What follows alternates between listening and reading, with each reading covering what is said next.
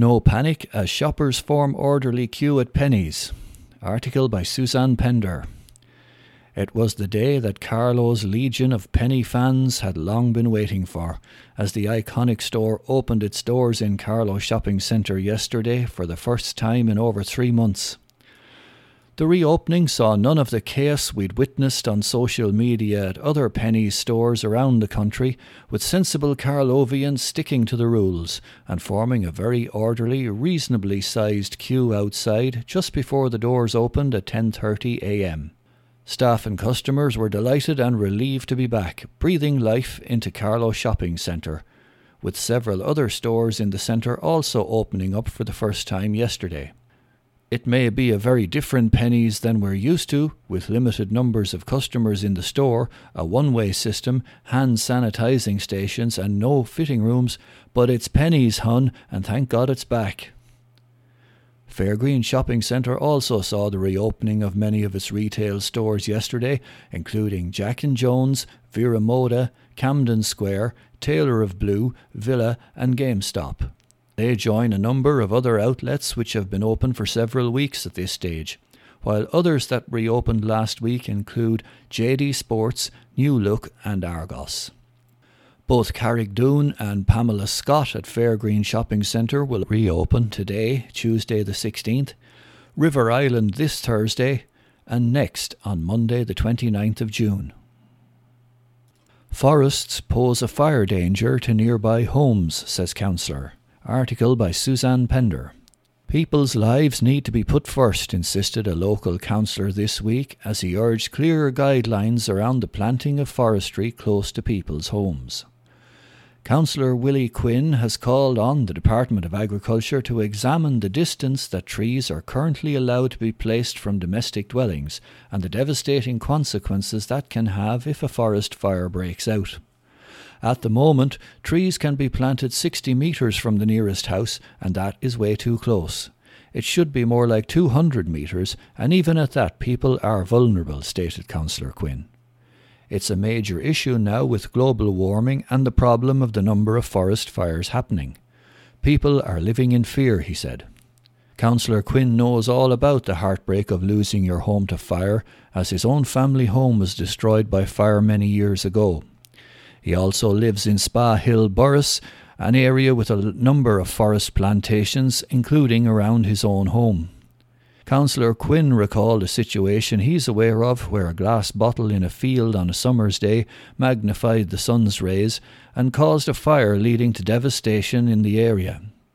Even something as simple as someone throwing a fag butt on the ground can start a forest fire that would travel a huge distance. We have to start taking that into consideration when it comes to people's houses. You could have a serious loss of life situation, he stated. Councillor Quinn said he had no problem with people planting forestry on their farms, but expressed his belief that these should be planted as far away as possible from people's homes and not near public roads. People's lives need to be put first, insisted the Labour councillor. Fundraisers net 730 euro for Women's Refuge. Article by Suzanne Pender.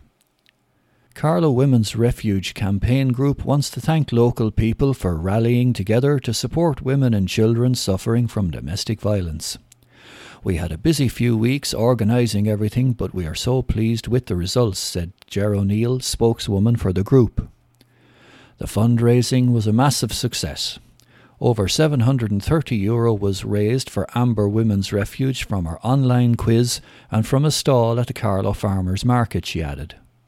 Councillor Adrian Wallace was our quizmaster on the night, and Sinn Féin TD Kathleen Funchion joined, managing to come third place. People were so generous and supportive, said Miss O'Neill. The stall holders in Carlow Farmers Market went above and beyond, and we want to extend a massive thank you to them. The group has been actively campaigning for a woman's refuge in Carlow, as it is still one of only nine counties without a refuge. The rise in domestic violence reports was a key motivator for the fundraising efforts. Carlow Kids will sing a rainbow. Article by Elizabeth Lee. Childcare providers, parents, and children are being invited to be part of a Sing a Rainbow sing along to mark National Childhood Services Week, NCSW, this week. Taking place from the 15th to the 19th of June, the childcare organisation has chosen the song Sing a Rainbow on account of the rainbow's symbolism of peace and calm after a storm and the opportunity to start afresh. With more than 3,600 TUSLA registered service providers subscribed to the National Childhood Network, the NCN, representing over 100,000 families around the country, the sing along is set to be one of the largest ever heard in Ireland. Web links are being provided so that the children from the NCN early years learning and school age communities, accompanied by parents and families, can loudly and confidently sing the song together with childcare providers and staff at 11am every morning from the 15th to the 19th of June. The theme of this year's NCSW is Connecting with Children and Families and it aims to illustrate and celebrate the incredible lengths childcare providers have gone to in recent months to stay in touch with the children in their charge and their parents.